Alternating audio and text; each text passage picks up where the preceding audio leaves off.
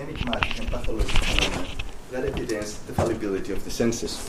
Meanwhile, various Amerindian, circumpolar, and Southeast Asian peoples have regarded hallucinations as powerful means of perceptual access to reality.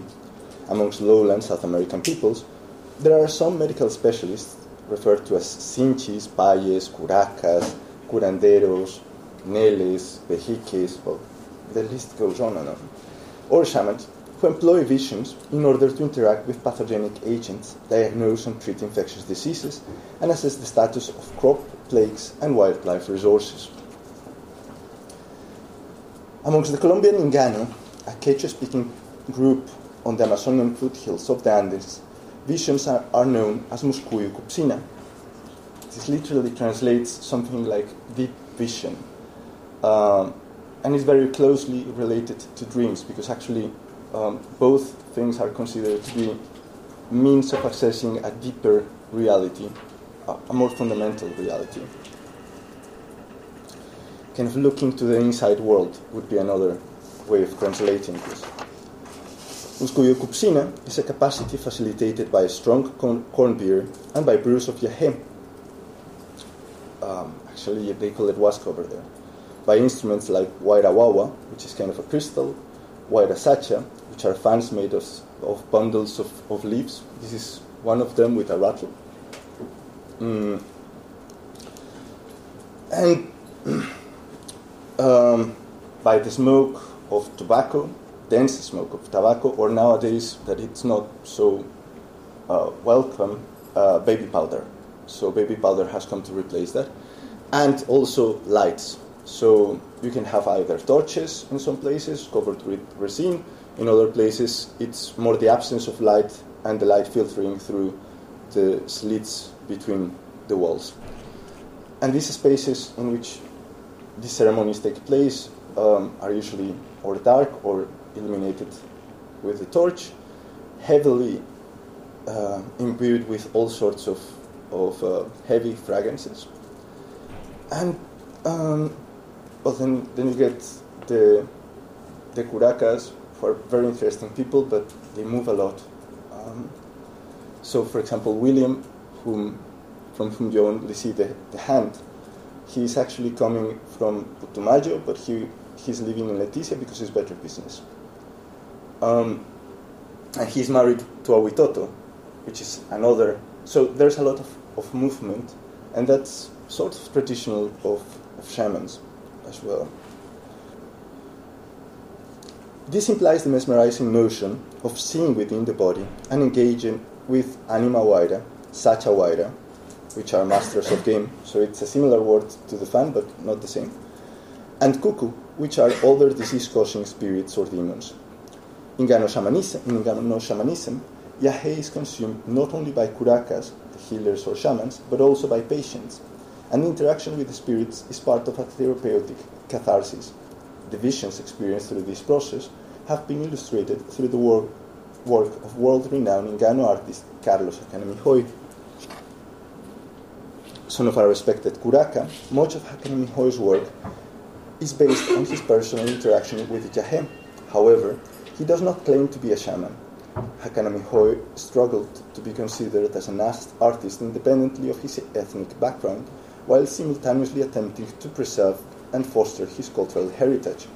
The result of this position and contradictory trends is a rich artistic language. So he's very recognized in Colombia. And in this particular case, you have Navegación Interna. So the themes he's speaking are often related with yahe, despite that. But the language he's choosing is, is an abstract language.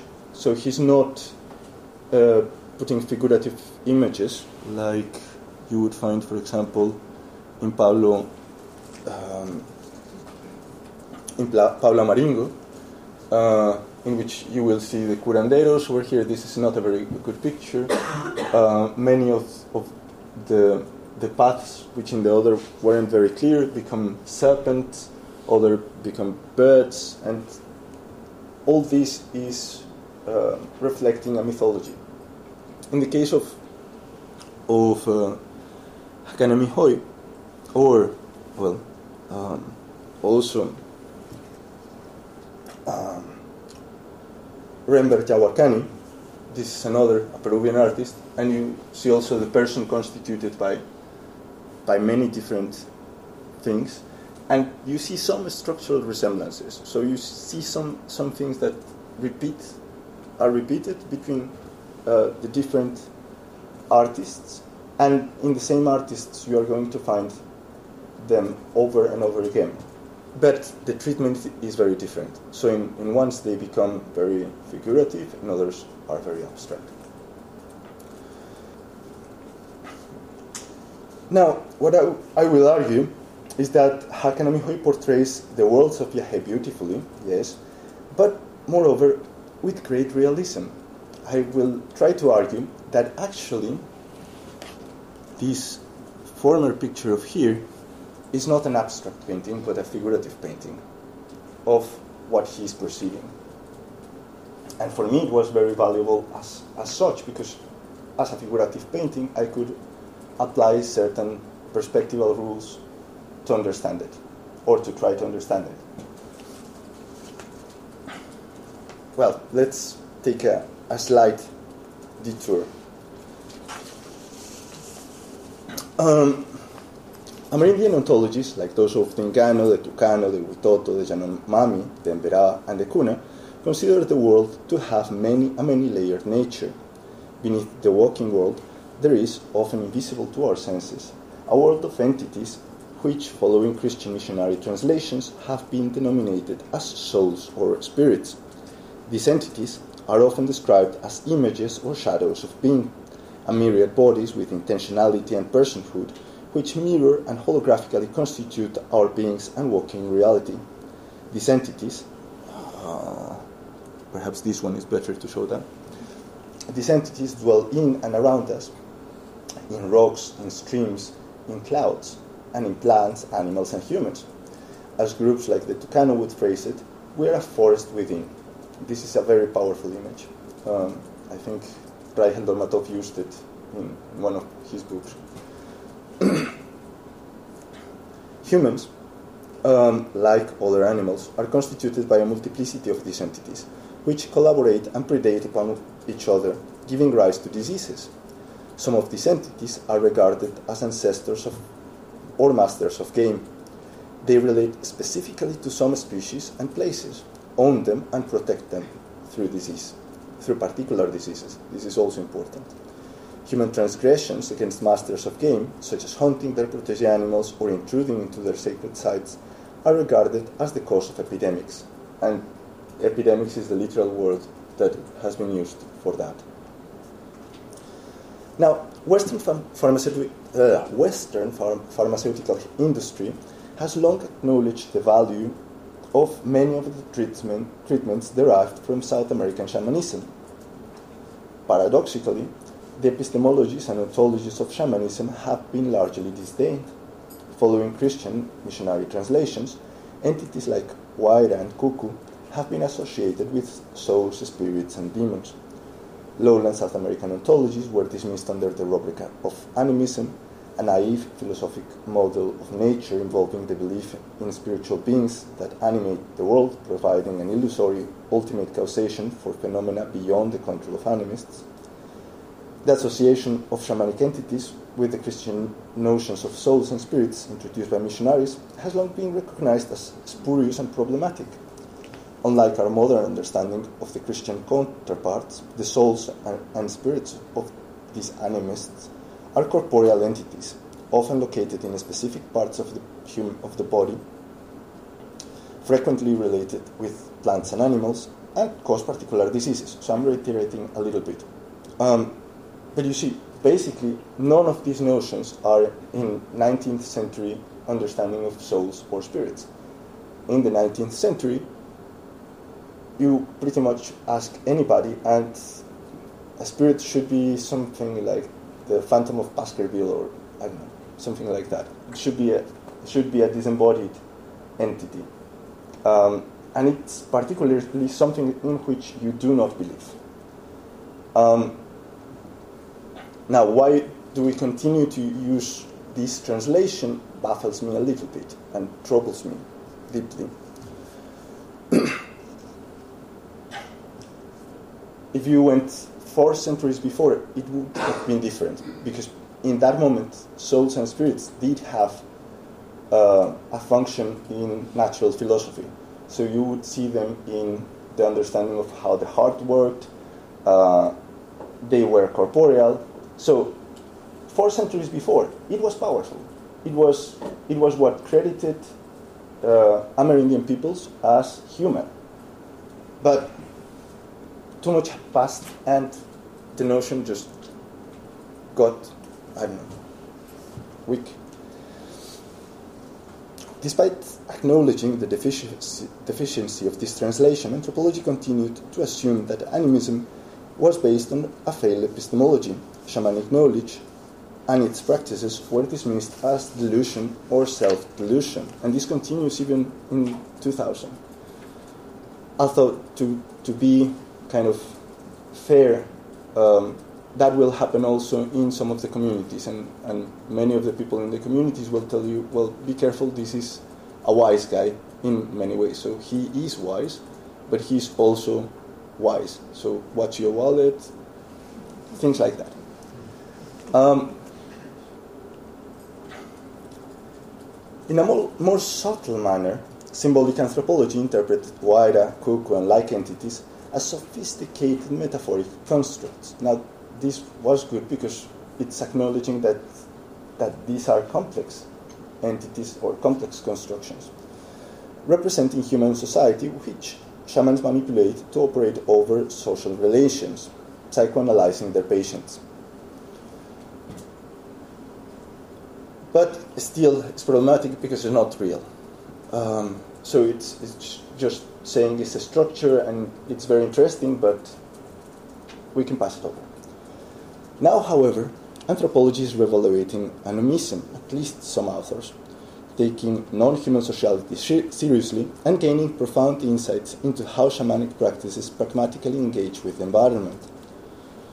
Highly pragmatic people engage in shamanic practices and require their effectiveness. Hence, they are better understood as environmental intervention techniques based on a, an effective on effective relational epistemologies constituting ecological relations which are in themselves social. I think the same applies for medical treatments. The, effect, uh, the effectiveness of most medical treatments requires the confidence of the patient, and indeed, like other me- medical specialists, shamans employ subtle means of delusion to acquire power over their patients and treat multiple illnesses through psychoanalytic and or psychotherapeutic means. However, the, conf- the confidence of patients also depends on the treatment effectiveness and therefore on the ability to diagnose. Delusion and psychological manipulation do not explain the phenomena experienced by shamans or their patients, nor do they ascertain the relevant knowledge derived from this phenomena. Thereby, these theories fail to address how shamanic cures or wildlife management practices could be operational.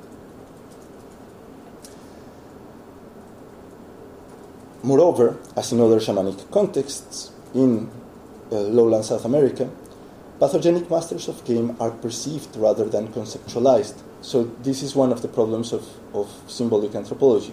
If you are perceiving, it's not the same as if you are conceptualizing. Two different issues.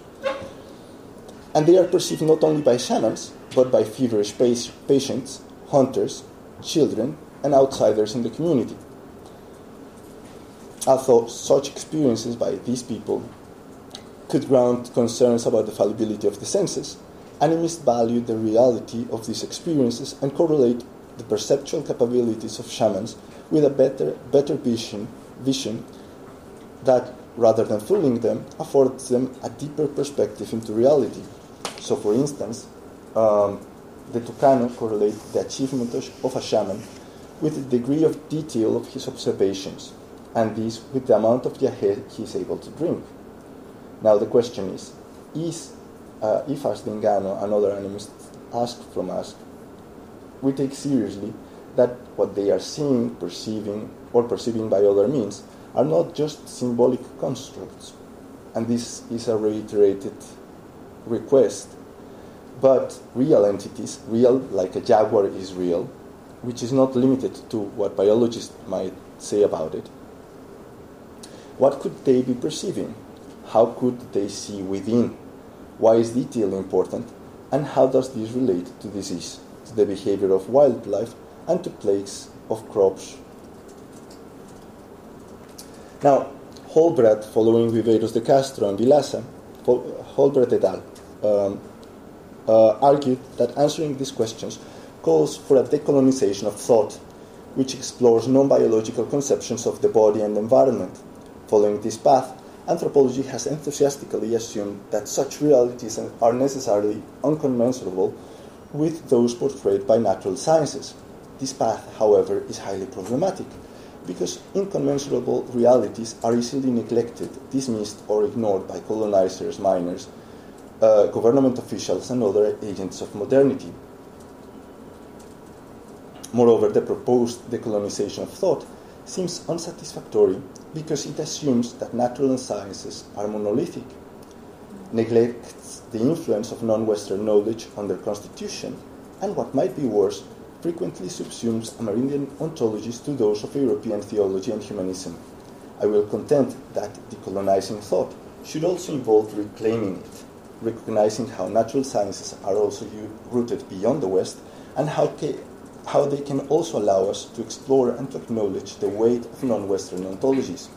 I will try to demonstrate one way of doing this by exploring some of the insights and the blind spots of some naturalistic explanations to shamanic visions and the potential to build commensurability drawing further from these explanations. Um, the discourses of, of the anthropology of religion and symbolic anthropology about shamanism have had a complementary naturalistic explanation that has focused on the physiological effects of the substances employed by some low, lowland South American and Central American shamanic traditions. Several of these substances contain serotonin analogs or serotonin block, blocker inhibitor, inhibitors. Serotonin is a neurotransmitter involved in the regulation of personality, mood, learning, wakefulness, amongst numerous other neuroendocrine processes. Neuro- serotonin analogs imitate the action of, of serotonin, so they produce something like serotonin. Um, while um, M A O inhibitors um, potentiate the effects of these substances just by eliminating what inhibits them. So it's like a double inhibition. Just halt the regulation. More or less articulated with this idea that that the these substances are affecting the brain, are creating a, a short circuit.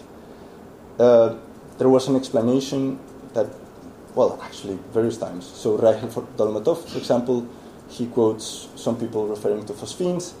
Uh, then Lewis Williams comes up again with the same subject. He adopts the, thing, the term uh, entoptic phenomena, but really doesn't dig into what entoptic phenomena are or how they are understood. He just basically structures it along with, with the understanding of, of the phenomena by, um, I don't know, a short circuit. And so these are some of the of the experiences Uh, that he is describing that are similar. So these are some phenomena he describes as entoptic, and indeed they are. But basically, he argues this is this is happening because of a short circuit, and it's interesting because if we if we trace the short circuit, we might learn something about the brain.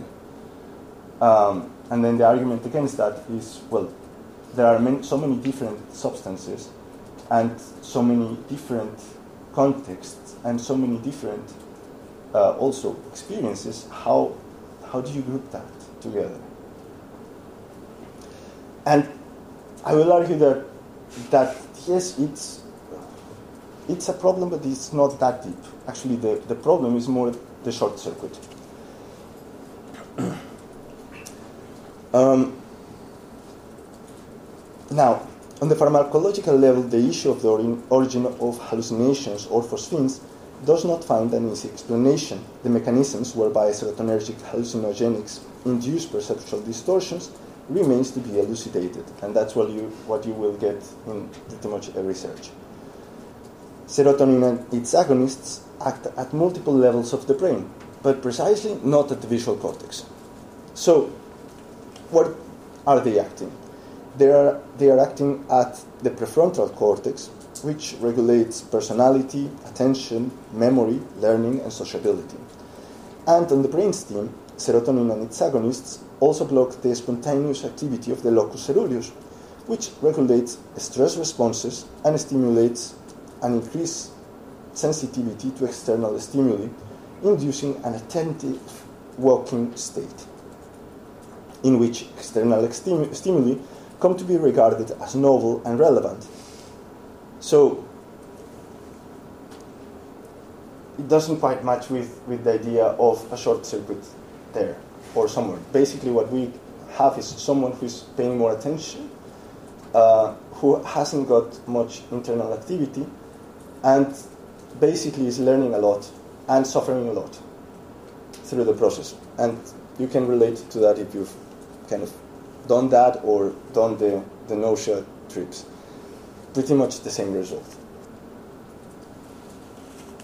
I'm going to jump and put another thing on the on the pan. And this is this is a view of your retina, your basically the layer of your eye that, that sees. And what is interesting about the retina is that basically it's backwards. It's the most badly designed, if it was designed, um, optical mechanism you could possibly design.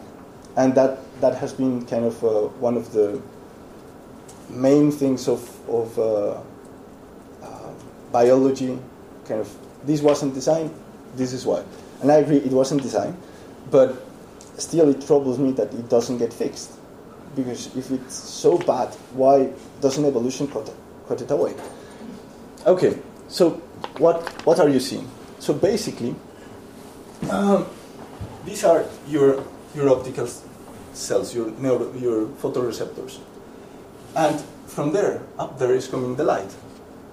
And the thing is that the light has to go through all these different layers and get blurred in the in the process for you to see anything. It's like if you put all the wires in front of your camera when you're trying to take a nice picture, well, you're get, gonna get a very nice picture of wires, but not a very nice picture of whatever it is you're trying to photograph.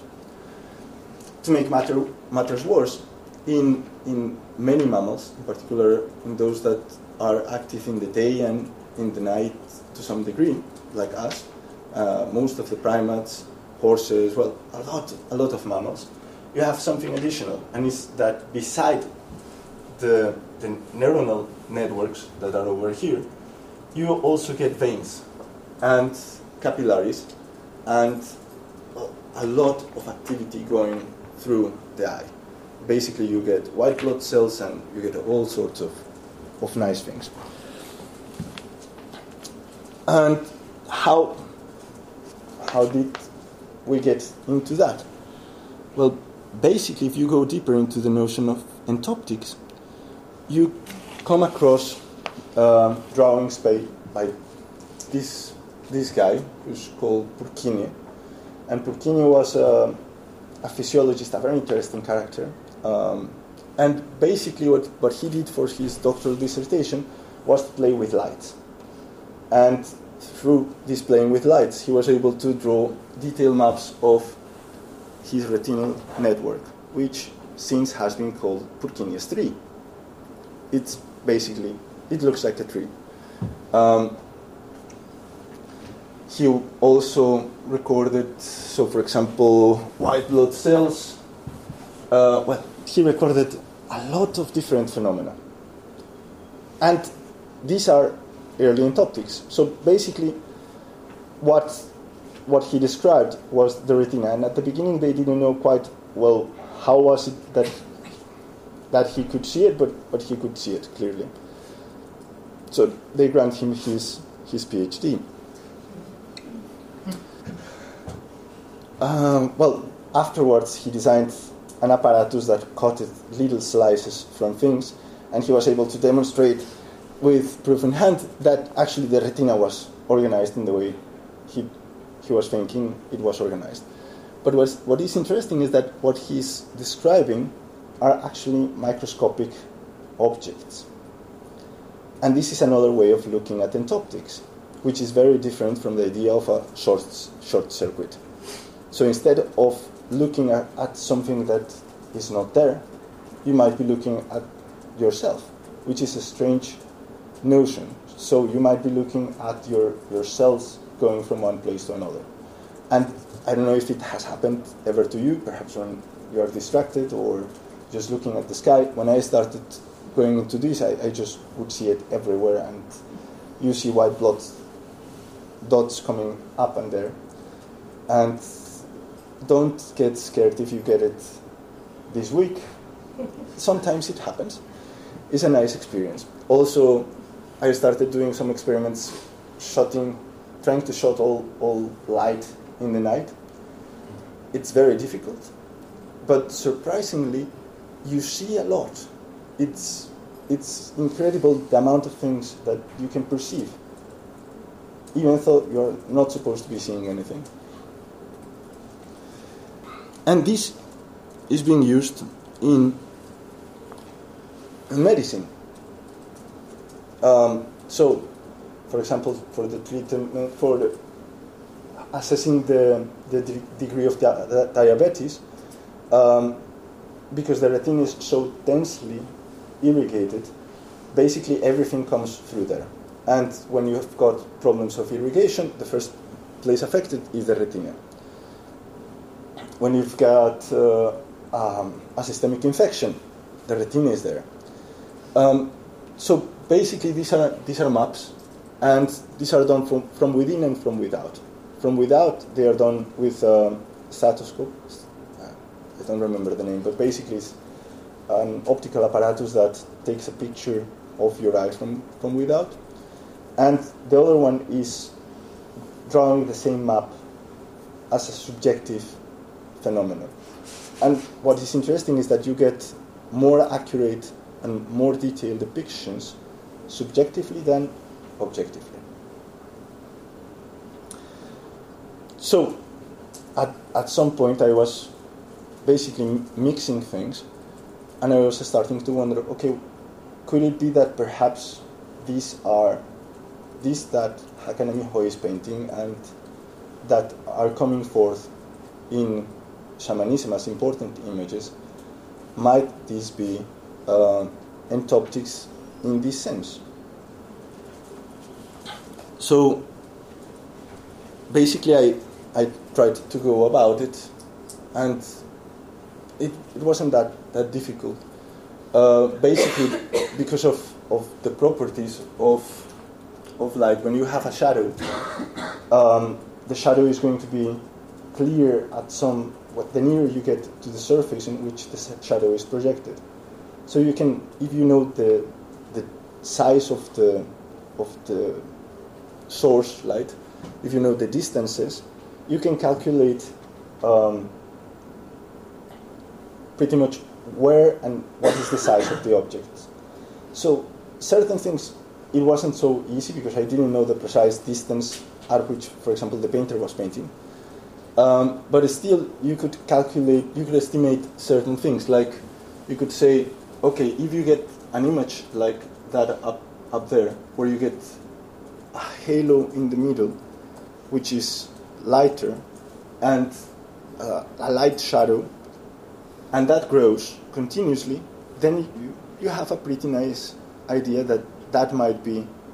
Um, and if you've got in the middle a dense shadow, and if you closer to the thing have a very dark shadow with a, a halo around, a gray halo around, then you have certain characteristics of the image which you can compare and, and see whether it works. So I went to analyze Jacanamijoy's internal navigation, and basically it came up pretty much with, with what I was expecting. Basically you get um, the dots, the smaller they are, the clearer, the more defined they are. As they become bigger and bigger and bigger, they become more um, translucent and also more, more diffuse. And you start seeing things beyond. And this also happens for these other, which are kind of straight lines. You also get a middle. So uh, I would dare say that what is going here is a capillary. These are very likely to be capillaries. And these might be white blood cells or cells of some kind.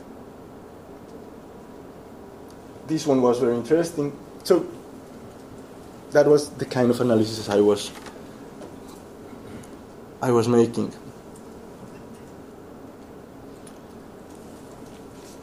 So what what could be seen? What could we see? So to what to what degree?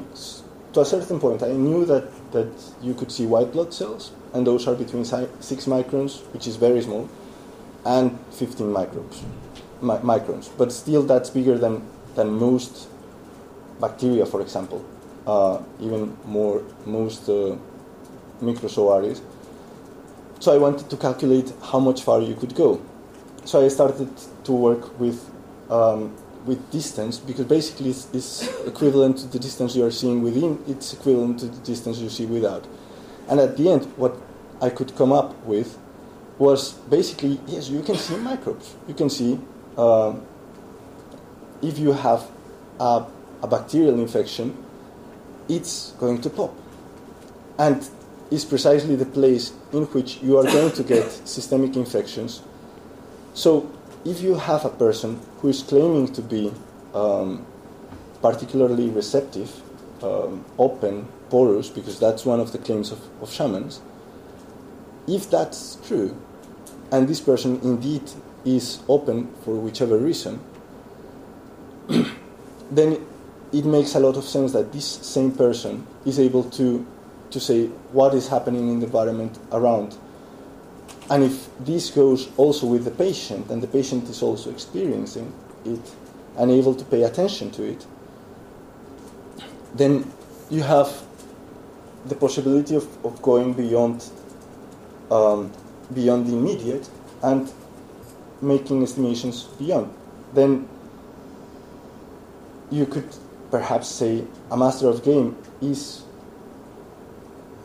could it be perhaps, uh, well, is pathogenic if it's associated with wild game or with plagues. It's zoonotic. Um, it has certain environmental characteristics. These things already point to, to some microbial pathogens, for some cases, not for everyone, and that's the reason I put and other spirits, because you really you could ha- be having something which is much wider. But the important thing is that they are also making claims about specific entities.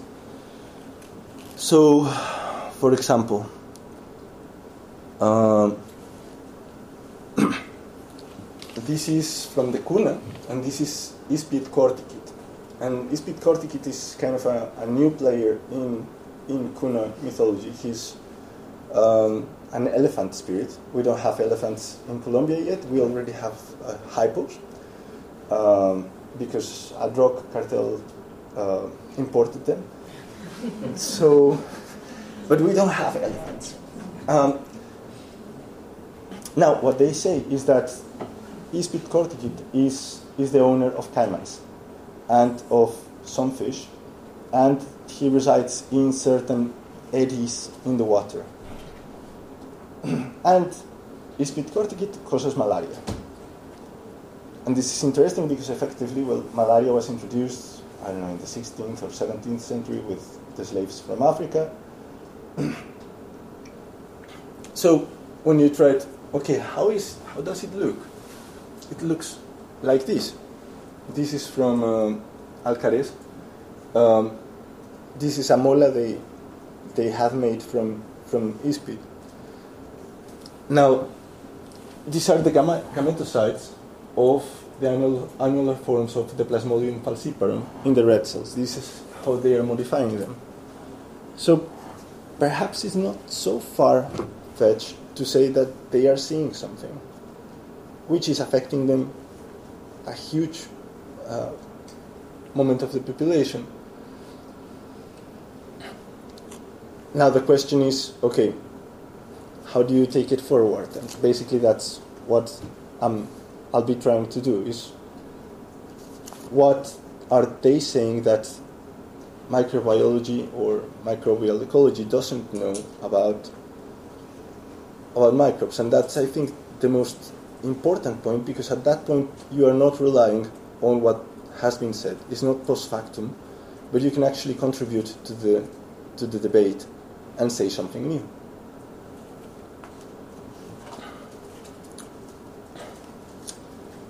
So basically, what becomes visible through entoptic phenomena and through shamanic visions, if these are the same thing or not, are multitudinous entities that constitute us, microscopic and ma- magnificent, translucent and scintillating images of our own selves, ourselves. Moreover, taking into consideration human visual acuity and the geometry of shadow formation, entoptic microscopy can be estimated to be sufficient to resolve or at least detect objects of one micrometer, which is the size of bacteria and small protozoa. The retina is highly exposed during systemic infection, and various byproducts of microbial metabolism trigger the disinhibition of entoptic microscopy. So this is another thing I, I probably forgot to tell you. Uh, basically, entoptic microscopy doesn't only happen with hallucinogenics, happens whenever you've got low levels of carbon, of um, sugar, high levels of carbon dioxide, or when you are taking antimicrobials, actually a, a wide variety of drugs, but amongst them many antimicrobials, which most frequently are, are substances produced by another microbe. Mm. So in this case, you, if you wanted to pull it further, I would tend to say that that this might be taking advantage of of an immune reaction, of part of an immune reaction, but that needs further further research. Now, the many-layered nature of the world might seem alien to Western humanism and more akin to religious notions. Yet, microbiology, through microbiology, we have come to understand that not all, only Not only that entities normally invisible to the naked eye inhabit the air, the water, and the earth, affecting their properties and dynamics, but also that we ourselves are microbiotas, complex microbial ecological systems in constant change.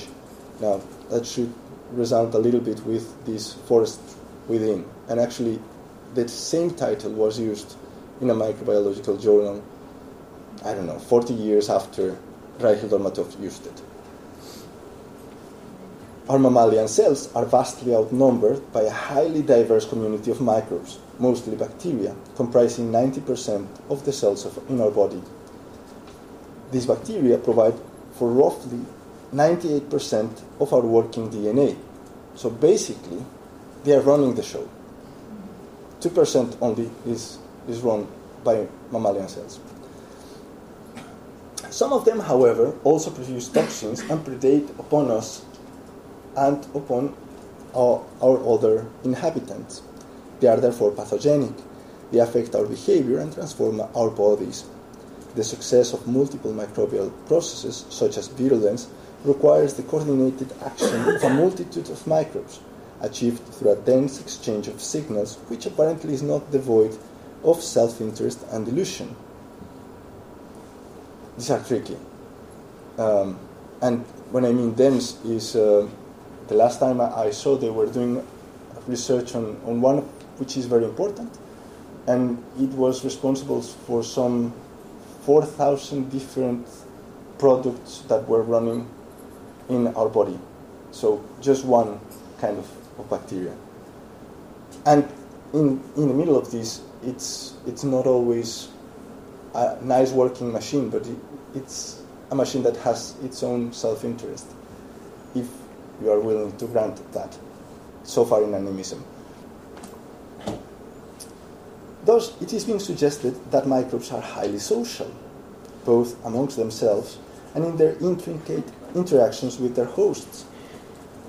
For instance, our immune system, in collaboration with our microbial guests, develops the capacity to recognize self and non-self molecules flowing through the body, acquiring a memory of encounters and of successful responses.